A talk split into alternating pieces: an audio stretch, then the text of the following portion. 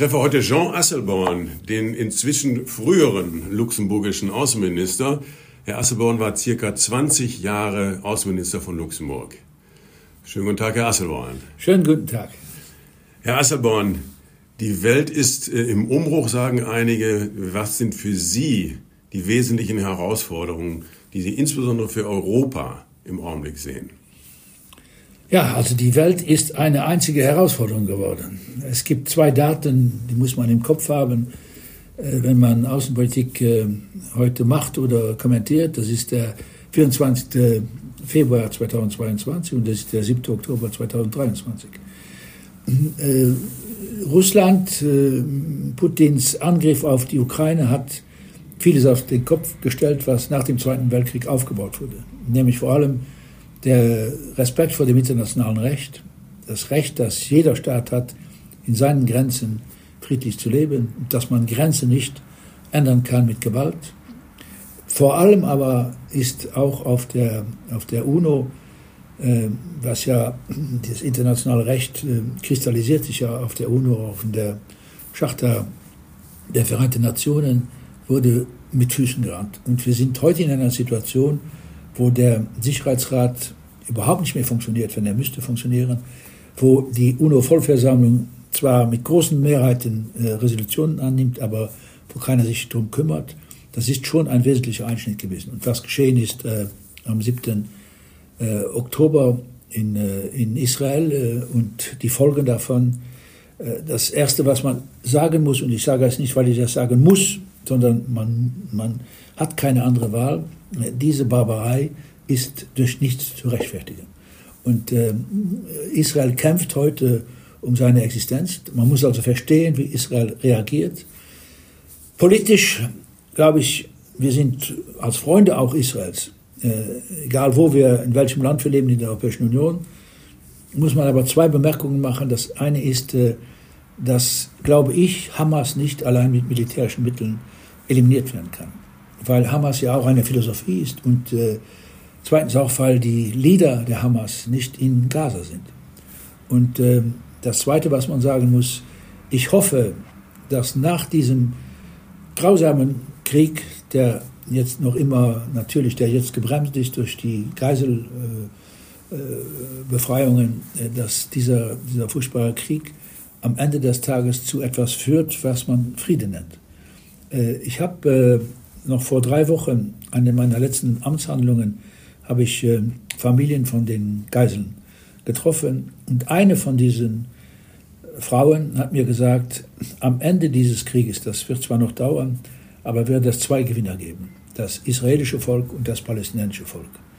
Und das ist das, was wir als Europäer mit unseren Freunden in Amerika, was wir vernachlässigt haben in den letzten zehn Jahren. Wir haben dieses Wort Zwei-Staaten-Lösung nicht mehr ernst genommen. Wir haben nicht genug dafür gekämpft. Ich bin mit jedem einverstanden, der jetzt sagt, wir müssen dieses Ziel erreichen. Allerdings äh, muss das uns, unserem Fehler, politischen Fehler anzukreiden, äh, dass wir es überhaupt nicht mehr auf die Tagesordnung bekommen haben, auch nicht in der Europäischen Union. Und es gibt nur Frieden und Sicherheit für Israel, wenn auch die Palästinenser, so wie die Israelis, ihren Staat haben. Wenn wir jetzt aber mit etwas Abstand darauf gucken und sehen, was ist denn die realistische Rolle Europas in diesem äh, Spiel. Äh, wir haben vor, äh, bei der Abstimmung vor einigen Wochen ein letztendlich doch sehr unterschiedliches Bild abgegeben, in dem einige Staaten die, die Resolution befürwortet, andere haben sie abgelehnt, andere wiederum, so wie Deutschland, haben sich enthalten. Das ist ja keine äh, Rolle, die man sozusagen als europäische Rolle dann beschreiben könnte. Was ist die europäische äh, Rolle, die Sie sehen? Welche Rolle können wir überhaupt spielen in diesem Konflikt? Also ich war diese ganze Woche, äh, wo die Debatte im Sicherheitsrat war und auch in der Vollversammlung, war ich in New York. Und ich habe äh, mitgeholfen, dass wir äh, wirklich zu dem Ziel kämen als internationale Gemeinschaft, nämlich äh, diese Waffenruhen einzubauen. Es war nicht äh, Humanitarian Pause, dann wurde es Humanitarian Pauses. Das heißt also, dass man äh, das erreicht, was wir heute erreicht haben, was ja auch Biden immer gefragt hat, dass wir Pausen haben müssen, um zwei Sachen hinzubekommen. Das erste, die Menschen in Gaza, die ja nicht alle äh, Hamas, äh, äh, das sind genauso auch äh, Menschen, die gefangen sind von Hamas, und dass man also die Menschen nicht erdursten, nicht äh, verhungern lassen kann, dass man sie auch medizinisch betreuen, vor allem Wasser geben. Das war das eine. Und das zweite war, äh, ja, eine Resolution auf der UNO, vor allem unter 193 Ländern, ist immer ein Kompromiss.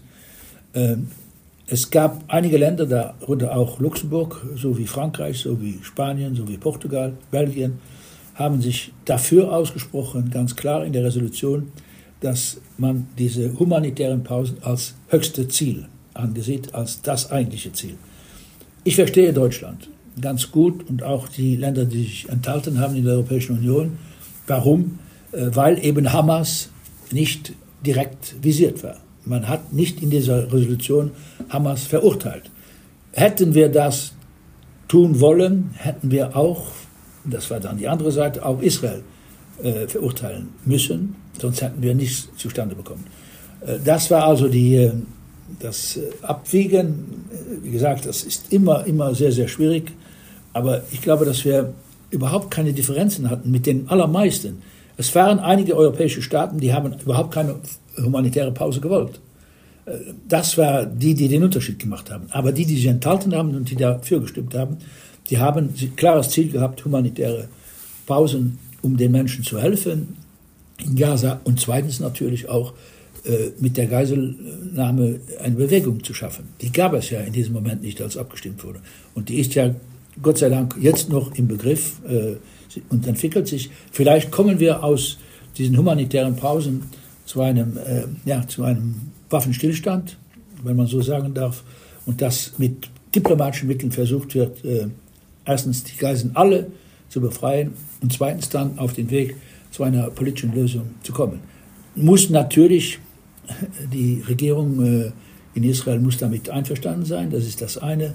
Aber natürlich auch muss auf der anderen Seite Palästina äh, ganz, äh, sagen wir mal, äh, ja, eine, eine, eine verhandelbare äh, Regierung, eine Regierung, die verhandeln kann, auf die Beine stellen können, was heute nicht der Fall ist. Äh, die Division innerhalb Palästinas ist ja zwischen Hamas und Fatah.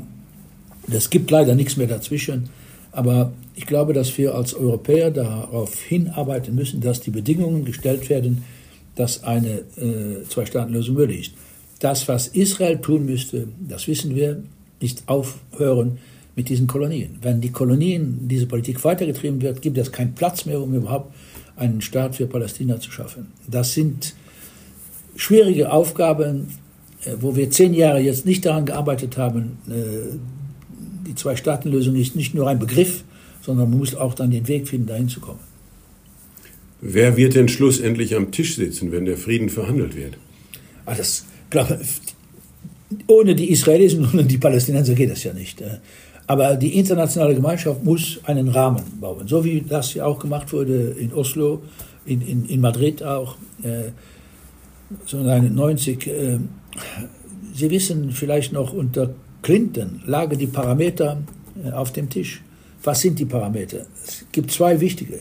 Das ist, äh, Jerusalem ist die Hauptstadt von Israel selbstverständlich, aber auch von Palästina. Zweitens, es sind die Grenzen von 67, die zählen. Wenn man das schon akzeptieren würde, auch innerhalb der Europäischen Union, hätten wir schon einen großen Schritt gemacht, um wirklich äh, auch eine Stimme zu haben. Aber stimmt, also sehen Sie die Europäische Union in, dann in welcher Vertretung möglicherweise mit am Tisch oder haben wir uns inzwischen so marginalisiert, dass uns da sowieso keiner mehr ernst nimmt. Also wir haben ja verschiedene Mechanismen. Eigentlich ist der hohe Vertreter ja der, der ein Mandat hat von, der, von den 27 äh, Ländern, um eine Position zu vertreten. Das ist genau, was ich sage. Das müssen wir erarbeiten, dass wir eine Position haben. Aufbauend auf diesen zwei Parameter, wie, wie man das nennt.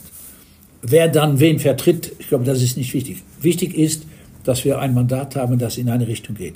Ob jetzt da der Präsident äh, des, äh, des Rates da ist oder der hohe Vertreter, ich glaube, das ist alles nebensächlich. Äh, sie können alle beide da sitzen, wenn wir keine Position haben, dann spielen sie nicht mit. Sie haben jetzt zwei Daten genannt in Ihrem Eingangsstatement. Das erste ist der 24. Februar 2022. Das betrifft uns quasi ja noch unmittelbarer, weil der Krieg in der Ukraine noch viel näher an äh, Mitteleuropa und an dem Rest von Europa liegt als äh, die Israelis. Das hat eine ganze Menge von Reaktionen ausgelöst bei unterschiedlichen Staatschefs, natürlich auch beim Bundeskanzler, der mit seiner Zeitenwende-Rede und dann auch gleichzeitig fast mit dem 100 äh, Milliarden Budget für die Bundeswehr reagiert hat. Wie sollte sich denn sinnvollerweise eine Sicherheitsstrategie, äh, nachdem die entwickelt worden ist, eine europäische, auch umsetzen lassen? Im Augenblick haben wir ja äh, quasi die Amerikaner als großen Bruder äh, seit äh, 80 Jahren fast im Rücken, die alles, äh, wenn es äh, heikel wird, für uns aus dem Feuer holen. Wie sollten wir Europäer unabhängiger werden? Weil das einfach unabhängig zu sein und unabhängig zu werden, ist das eine. Aber was bedeutet das tatsächlich? Also wir sollten uns glücklich schätzen, äh, wenn im November 2024 äh, die Amerikaner nicht wieder einen Präsidenten, entweder derselbe, der Trump heißt, oder ein ähnlicher, äh, der eigentlich, sagen wir mal, alles, was äh, die multilaterale Zusammenarbeit angeht, international gesehen, auf den Kopf stellt und sagt, Multilateralismus ist das Wichtige, das Wichtige ist Patriotismus. Und wir wissen ja als Europäer, was das bedeutet. Also das ist schon mal das Erste, wo wir das im Kopf haben müssen das Zweite ist, äh, ich bin überzeugt, und ich rede jetzt nicht von der deutschen Politik, ich glaube, da, sind die Deutschen äh, sehr viel besser gestellt als ich jetzt. Wie haben wir reagiert äh, nach dem 24. Das Erste war, dass wir uns einigten über diese Sanktionen. Ich weiß ganz genau, dass Putin noch immer sehr viel Geld in die Kasse bekommt, dass er noch immer Öl und Gas verkauft. Ich weiß das.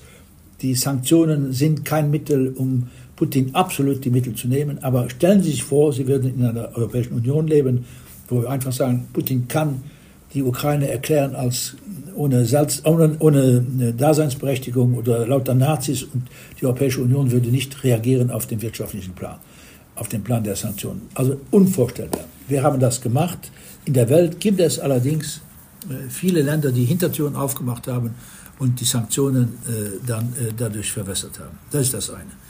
Das Zweite ist, und das ist, bin ich auch ganz klar, äh, sehr kurz nach dem, was in Butscha geschehen ist, äh, haben große Länder und kleine Länder der Europäischen Union ihre Strategie oder ihre Ideologie oder ihre Philosophie zur Außenpolitik auf den Kopf gestellt. Die hieß, keine Waffen in Kriegsgebiete. Ich brauche euch als Deutscher ja nicht zu sagen, wie stark das, das verankert war. Das war auch hier in unserem kleinen Land so. Und äh, es war in vielen anderen Ländern so. Das haben wir umgedreht. Ziemlich schnell. Und haben gesagt, okay, wir sind hier in der Artikel 51 der Charta der Vereinten Nationen. Ein Land, was überfallen wird, hat auch die Möglichkeit, eine Koalition zu schaffen, damit er sich auf seinem eigenen Territorium, das ist wichtig, wehren kann. Darum haben wir dann diesen ganzen Prozess der Waffen. Ich weiß, dass vor allem in Frankreich äh, vielleicht auch in Deutschland äh, gesagt wird, nicht genug militärische Mittel und nicht schnell genug. Ich weiß das alles. Äh, aber ich bin trotzdem überzeugt, dass man auch verstehen muss, dass ein deutscher Bundeskanzler und ein französischer Präsident und äh, alle, die äh, Verantwortung haben und äh, Kriegsmaschinerie besitzen, wenn ich mal so sagen darf, also militärische Mittel besitzen, dass das abgewogen werden muss, dass die Parlamente eine Rolle spielen. Und äh, wenn Sie schauen, äh, Deutschland braucht den Kopf nicht in den, in den Sand zu stecken. Das, Deutschland hat bei weitem das meiste geleistet äh, von allen europäischen Ländern. Natürlich leistet äh, Amerika mehr und ich hoffe, dass das auch in Zukunft so bleibt. Hoffentlich, denn äh, es gibt eigentlich, in meiner Meinung gibt es zwei Sätze, die wichtig sind. Erstens, Russland darf diesen Krieg nicht gewinnen, denn sonst wird vieles auf den Kopf gestellt. Und zweitens, die Ukraine darf diesen Krieg nicht verlieren. Und dazwischen, glaube ich, ist es an uns, äh, an unserer Generation von Politikern jetzt und von Menschen, egal, brauchen nicht nur Politiker sein, dass wir schauen, dass wir auf der Linie bleiben, dass es eine, einen Konsens gibt, dass die Ukraine von uns Hilfe bekommt, dass es sich auf seinem Territorium wehren kann gegen die Angriffe der Russen. Und das, äh, das Schlimmste, was geschehen kann, ist natürlich, dass es einen äh, Frozen Conflict gibt, also einen eingefrorenen Konflikt gibt, der vielleicht noch Jahre dann schwelen kann. Äh, ich hoffe, dass das nicht der Fall ist und ich hoffe, dass es auch sehr schnell äh, zu Verhandlungen kommen kann. Das wäre ja der richtige Ausweg. Allerdings muss man auch immer wissen, die Leute sagen, verhandelt, verhandelt, verhandelt, Diplomatie, Diplomatie, geht aber nur, wenn man zwei Seiten hat. Die Russen sagen, wir verhandeln mit euch, aber über die Tatsachen. Wir haben 18 Prozent ihres des ukrainischen Territoriums besetzen wir, das wollen wir behalten. Und was soll man dann noch da viel verhandeln? aber die, die Frage ist ja hier auch, Sie sagen, die, der, die Russen dürfen nicht gewinnen, ja. Und die Ukrainer dürfen nicht verlieren. Ja. Was heißt für die Russen nicht gewinnen? Weil Sie sprechen jetzt gerade die Territorialgewinne an, die die bisher gemacht haben, die Besetzung von den Gebieten in der Ostukraine. Äh, vorher bei Israel haben Sie gesagt, da kann man klare Kriterien festlegen. Grenzen von 67. Was heißt jetzt in der Dimension Krieg verlieren, Krieg gewinnen ja, für die, also für das die Ukraine heißt ganz, gewinnen? Ja, das mhm. heißt ganz klar, dass äh, Russland nicht darf die Ukraine zerstören und an der Grenze von Polen stehen, zu Polen stehen. Das heißt auch, dass wir weiter helfen müssen, dass, wenn es zu Verhandlungen kommt, die Ukraine in einer Position ist, wo sie nicht braucht, einen Zwangsfrieden, den die Russen diktieren, äh, zu akzeptieren. Das heißt es. Äh, alles dazwischen ist Sache der Ukrainer. Die Ukrainer alleine sind zuständig um zu entscheiden, wann sie über was und äh, ja, in, welchen, in welcher Konstellation sie einwilligen, eine diplomatische Lösung zu finden. Das können wir in der Europäischen Union, ich glaube, keiner auf der Welt kann den Ukrainern vorschreiben. Mhm. Allerdings muss man wissen, wenn man, so, äh, wenn man das sagt, wie ich das jetzt sage, äh, dass wir in, aktuell nicht in einer Lage sind, wo die Diplomatie das Problem lösen kann. Sind wir nicht. So, ein ganz anderes Thema, was aber auch sehr brisant ist, ist natürlich die Flüchtlings- respektive die Migrationspolitik der EU, die ja auch schon seit einiger Zeit nicht mehr einheitlich ist. Das kann man wohl gelinde gesagt so formulieren. Äh, also es gibt sehr, sehr unterschiedliche Unterstützungsinitiativen. Äh, es gibt äh, sozusagen das Null-Szenario in Ländern wie Polen und Ungarn, die sagen, wir nehmen überhaupt niemanden auf. In den anderen Ländern jetzt noch wir nehmen welche auf. Aber auch das ist ja weit entfernt von einer europäischen oder gar einheitlichen europäischen Politik. Was ist für Sie in wenigen Sätzen eine, ein denkbarer Weg, dass man da hinkommt, dass man wir mit die Europäer mit einer Stimme sprechen? Ich weiß nicht, wie man da hinkommt, ich weiß nur, was man machen müsste. Äh, ich habe das ja verfolgt seit 2015, als wir die Präsidentschaft hatten, Luxemburg in der Europäischen Union wenn damals nach der Abstimmung, äh, die, wo Polen sich zum Beispiel enthalten hat und wo äh, eine große Mehrheit dafür war, dass man Ländern hilft, die an der südlichen Grenze sind, das war Griechenland und das war äh, Italien selbstverständlich, dass man also helfen muss, dass es obligatorisch ist, dass alle anderen Länder helfen müssen. Wenn wir auf diesem Weg geblieben wären, hätten wir nicht diese Katastrophe, die, die wir jetzt haben. In, in, zwei Sätzen, was haben wir? Wir haben äh, im Süden des Landes, wo die meisten Menschen äh, nach Europa hereinkommen, äh, haben wir für diese Südländer keine Garantie, dass in der Mitte Europas, also im Norden Europas und im Osten Europas auch geholfen wird, diesen Ländern vom Süden, dass wenn eine Krise ist, um Menschen aufzunehmen, sondern man überlässt äh, dem, dem, dem Süden dann diese ganze Last. Was geschieht? Der Süden, wenn er weiß, dass es keine, dass er keine Hilfe bekommt, lässt durchwinken. Und äh, da sind wir, wo, wo wir jetzt sind. Dublin existiert nicht mehr. Dublin ist kaputt. Es ist reiner Chaos in der Europäischen Union. Und äh, wir kommen dann in eine Situation, nicht nur für die Flüchtlinge, aber wo, wo wir eines der Acquis der Europäischen Union für die Bürger, wir haben zwei große Acquis, das ist, glaube ich, der Euro und das ist Schengen, die Freizügigkeit, wo wir die, die Schengen kaputt machen. Wo immer mehr dann die Innengrenzen in der Europäischen Union wieder äh, kontrolliert werden. Und äh, in der Flüchtlingsfrage sind wir uns etwas näher gekommen. Es gibt noch schwierige Entscheidungen zu treffen, aber solange nicht der politische Wille besteht, dass man weiß, dass auch in der Flüchtlingsfrage es zwei Wörter gibt, Verantwortung und Solidarität, kann es nicht funktionieren. Und äh, ich bin sogar so unoptimistisch, dass ich äh, glaube, dass wenn das sich weiterzieht und die Flüchtlingszahlen werden ja nicht abnehmen, dass das ein ganz schwerer Brocken für den Zusammenhalt der Europäischen Union werden kann, wenn der nicht gelöst wird. Und das sieht leider nicht so aus, dass verschiedene Länder einsehen, dass sie in einer Europäischen Union sind, wo auch in der Flüchtlingsfrage Solidarität spielen muss. So, und da folgt direkt ja die nächste Frage, weil äh, in sehr vielen europäischen Ländern haben wir inzwischen auch rechtspopulistische bis rechtsradikale Parteien, die genau diese Karte ja ziehen und ausschließlich mit der Migrationsfrage Wählerstimmen gewinnen. Äh, also wie fügt man die Dinge denn so zusammen? Äh, weil das, was Sie gerade gesagt haben, klingt ja nicht optimistisch.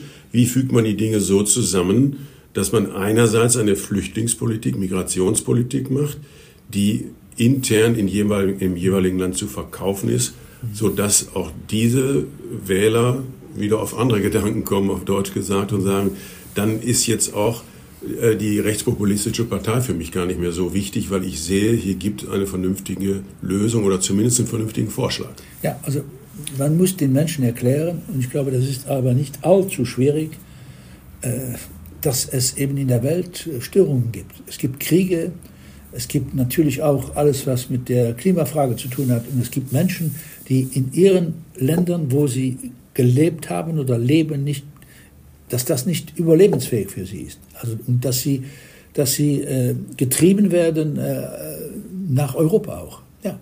Äh, dann kommt die zweite Sache, dass wir nicht alle Menschen aufnehmen können, die Leid äh, ertragen auf der Welt. Das ist ganz klar. Also brauchen wir Regeln.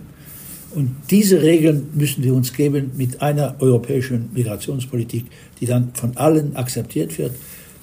Wir haben auch noch einen großen Fehler gemacht nach 2015. Wir haben uns nicht auf den Weg nach legalen Wegen gemacht. Das heißt, wir könnten doch, glaube ich, auch äh, Quoten einsetzen für verschiedene Länder in Afrika oder in Asien, im, im Nahen Osten, wo man Menschen hier aufnehmen muss. Wir, wir, müssen ja Menschen aufnehmen. Ohne Migration wird Europa ja älter und älter und älter und die Krankenkassen werden nicht mehr funktionieren und die Rentenkassen werden nicht mehr funktionieren. Also das wurde schon von Kofi Annan vor, vor mehr als 20 Jahren gesagt, dass wir Migration brauchen. So, äh, aber der, der wichtige Punkt ist nicht nur die Menschlichkeit. Das spielt ja auch eine Rolle. Wir sind eine, äh, die, die Genfer Konvention ist ja etwas, was für uns gebaut wurde. Und äh, die Menschlichkeit ist ja auch eine, eine. Lassen wir die mal weg. Aber das andere ist, ich kapiere einfach nicht, dass ein Land äh, von über 40 Millionen Einwohnern äh, im Osten Europas, dass äh, dieses Land sich gewehrt hat, um 5000 Menschen aufzunehmen äh, aus dem Süden Europas. Zur gleichen Zeit wurden ja über drei Millionen Menschen aus der Ukraine in der Europäischen Union, Gott sei Dank, sage ich, Gott sei Dank, aufgenommen. Da ist etwas, was nicht stimmt. Man kann doch nicht einfach in den Köpfen haben, äh, Menschen aus Syrien oder, oder Menschen aus, ich weiß nicht, aus, aus dem Niger oder äh, aus, äh, ja, aus afrikanischen Ländern, das sind, das, sind, das sind Terroristen, fertig, Schlusspunkt. Die wollen wir nicht. Die haben eine andere Religion, eine andere Sprache, eine andere Hauptfarbe. Das, das ist etwas, wofür, wofür wir kämpfen müssen.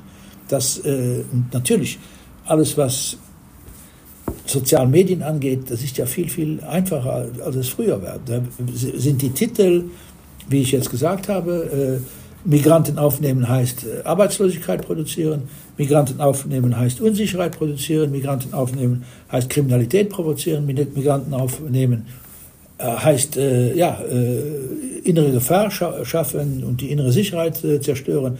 Wenn, wenn das die Äquationen sind, dann glaube ich, haben wir Europa äh, wie es gebaut wurde nach dem Zweiten Weltkrieg, hat keiner richtig verstanden. Also ganz kurz, warum gibt es denn so wenige Politiker, die den Mut haben und auch klar sagen, wir brauchen Migration. Wir brauchen schlicht und ergreifend Leute, die die Arbeit machen. Ja. Wir haben ja einen Fachkräftemangel und auch äh, Mangel an Arbeitskräften für gar nicht so hochqualifizierte Jobs aller Orten. Man, man sieht es in ganz Europa ja inzwischen, dass schlicht und ergreifend Leute fehlen. Warum ist es so schwierig, da auch eine Regulierung, ob jetzt eine europäische oder auch eine staatliche Lösung jeweils zu finden und dass Politiker aufstehen und sagen, wisst ihr was, das ist die Realität. Also ein Satz. wenn man gegen Migration ist, gewinnt man Wahlen. So einfach ist es. Welche Ansicht haben Sie zur Erweiterung der EU? Das betrifft ja im Zweifel irgendwann auch die Ukraine, aber fangen wir mal ruhig mit dem Balkan an. Ja, also man, man muss wissen, 2003 hat man allen Balkanländern gesagt, auf einem europäischen Gipfel, ihr habt die Chance, in die Europäische Union zu kommen, wenn ihr die Bedingungen erfüllt. Und wir sind bereit, euch zu helfen, diesen Weg zu machen. Also man kann, es gibt keine äh, generelle Aussage über Erweiterung. Gibt es nicht. Äh, Sie haben die Ukraine erwähnt. Es gibt auch die Türkei. Äh, es gibt auch selbstverständlich die Länder auf dem Balkan. Also darum, man muss das ein wenig zerpflücken und ich will das kurz machen. Die Türkei wird keine Chance haben, dass wir wieder anfangen, uns wirklich damit zu beschäftigen, solange die Grundrechte in der Türkei, solange die Rechtsstaatlichkeit in der Türkei nicht respektiert wird, solange Menschen die äh, Menschenrechte verteidigt haben, in der Türkei im Kerker sitzen. So einfach ist das. So. Zweitens die Ukraine. Das war ein, und, und Moldawien muss man ja zusammennehmen, das war eine hochpolitische Entscheidung, die wir im letzten Sommer getroffen haben. Dazu stehe ich. Das heißt auch, die Folge dieser Entscheidung ist eine politische Entscheidung. Und äh, ich glaube, dass wir als Europäer wissen, ganz genau wissen und das auch der Ukraine sagen müssen, dass Mitgliedwerden der Europäischen Union ja nicht nur eine politische Option ist, man muss dann auch die Bedingungen erfüllen. Die Ukraine macht sehr viele Anstrengungen gegen äh, zum Beispiel Korruption, äh, die Justiz verbessern, macht sie im Kriegszustand. Das muss man auch honorieren und respektieren. Äh, allerdings, der Weg ist, dauert noch ein wenig. Und das, der größte Fehler, der gemacht werden könnte, ist, dass man sagt, in, in drei Jahren, vier Jahren, fünf Jahren äh, haben wir das geschafft. Das, das hat nicht funktioniert äh, 2005 und das wird auch jetzt nicht funktionieren. Drittens, die äh, Balkanländer. Es gibt Balkanländer, die nach wie vor mit uns sehr große Schwierigkeiten haben. Und wir mit ihnen. Serbien angefangen. Serbien ist das Herzstück des Balkans. Ich brauche Ihnen hier nicht aufzuzählen, äh, was die Schwierigkeiten sind. Sie kennen sie. Äh, da sind wir noch ein gutes Stück weit weg. Und man hat ja auch nicht immer die, äh, den Eindruck, dass die, die die Serben jetzt alles machen würden, um schnell in die Europäische Union zu kommen. Serbien-Kosovo kennen wir. Ich glaube, es gibt Länder, wo wir es fertig bringen müssen, zum Beispiel noch äh. Da sind alle Bedingungen erfüllt. Aber da, da, da gibt es so äh, Kirchturmspolitik, wenn ich so sagen darf, äh, von verschiedenen Ländern, äh, Nachbarn der, der Mazedonien. Und das wird unsere eigene Schuld sein, wenn wir das nicht hinkriegen. Dann gibt es Albanien, es gibt Montenegro, wo wir ziemlich weit waren, aber wo natürlich der letzte Schliff noch nicht gemacht ist. Das ist ganz klar. Und es gibt noch ein Land, was große Probleme hat, das ist Bosnien-Herzegowina, wo wir ja auch äh, Anstrengungen machen, als Europäische Union den Weg zu zeigen. Allerdings ist das ein Land, äh, wo, wo ich mir auch nicht jeden Tag sicher bin, ob die sich als eine, eine Nation, als ein Land fühlen oder, oder ein, eine Addition von drei verschiedenen äh, wie sagt man das, äh, Ethnien oder drei, drei verschiedene Nationalitäten. Äh, da muss, glaube ich, auch noch fundamental innerhalb von Bosnien-Herzegowina, das lösen wir nicht in der Europäischen Union, das müssen sie schon selbst lösen. Also wie gesagt, die, der ganze Erweiterungsprozess, das gehört zur Europäischen Union, dass wir uns anstrengen.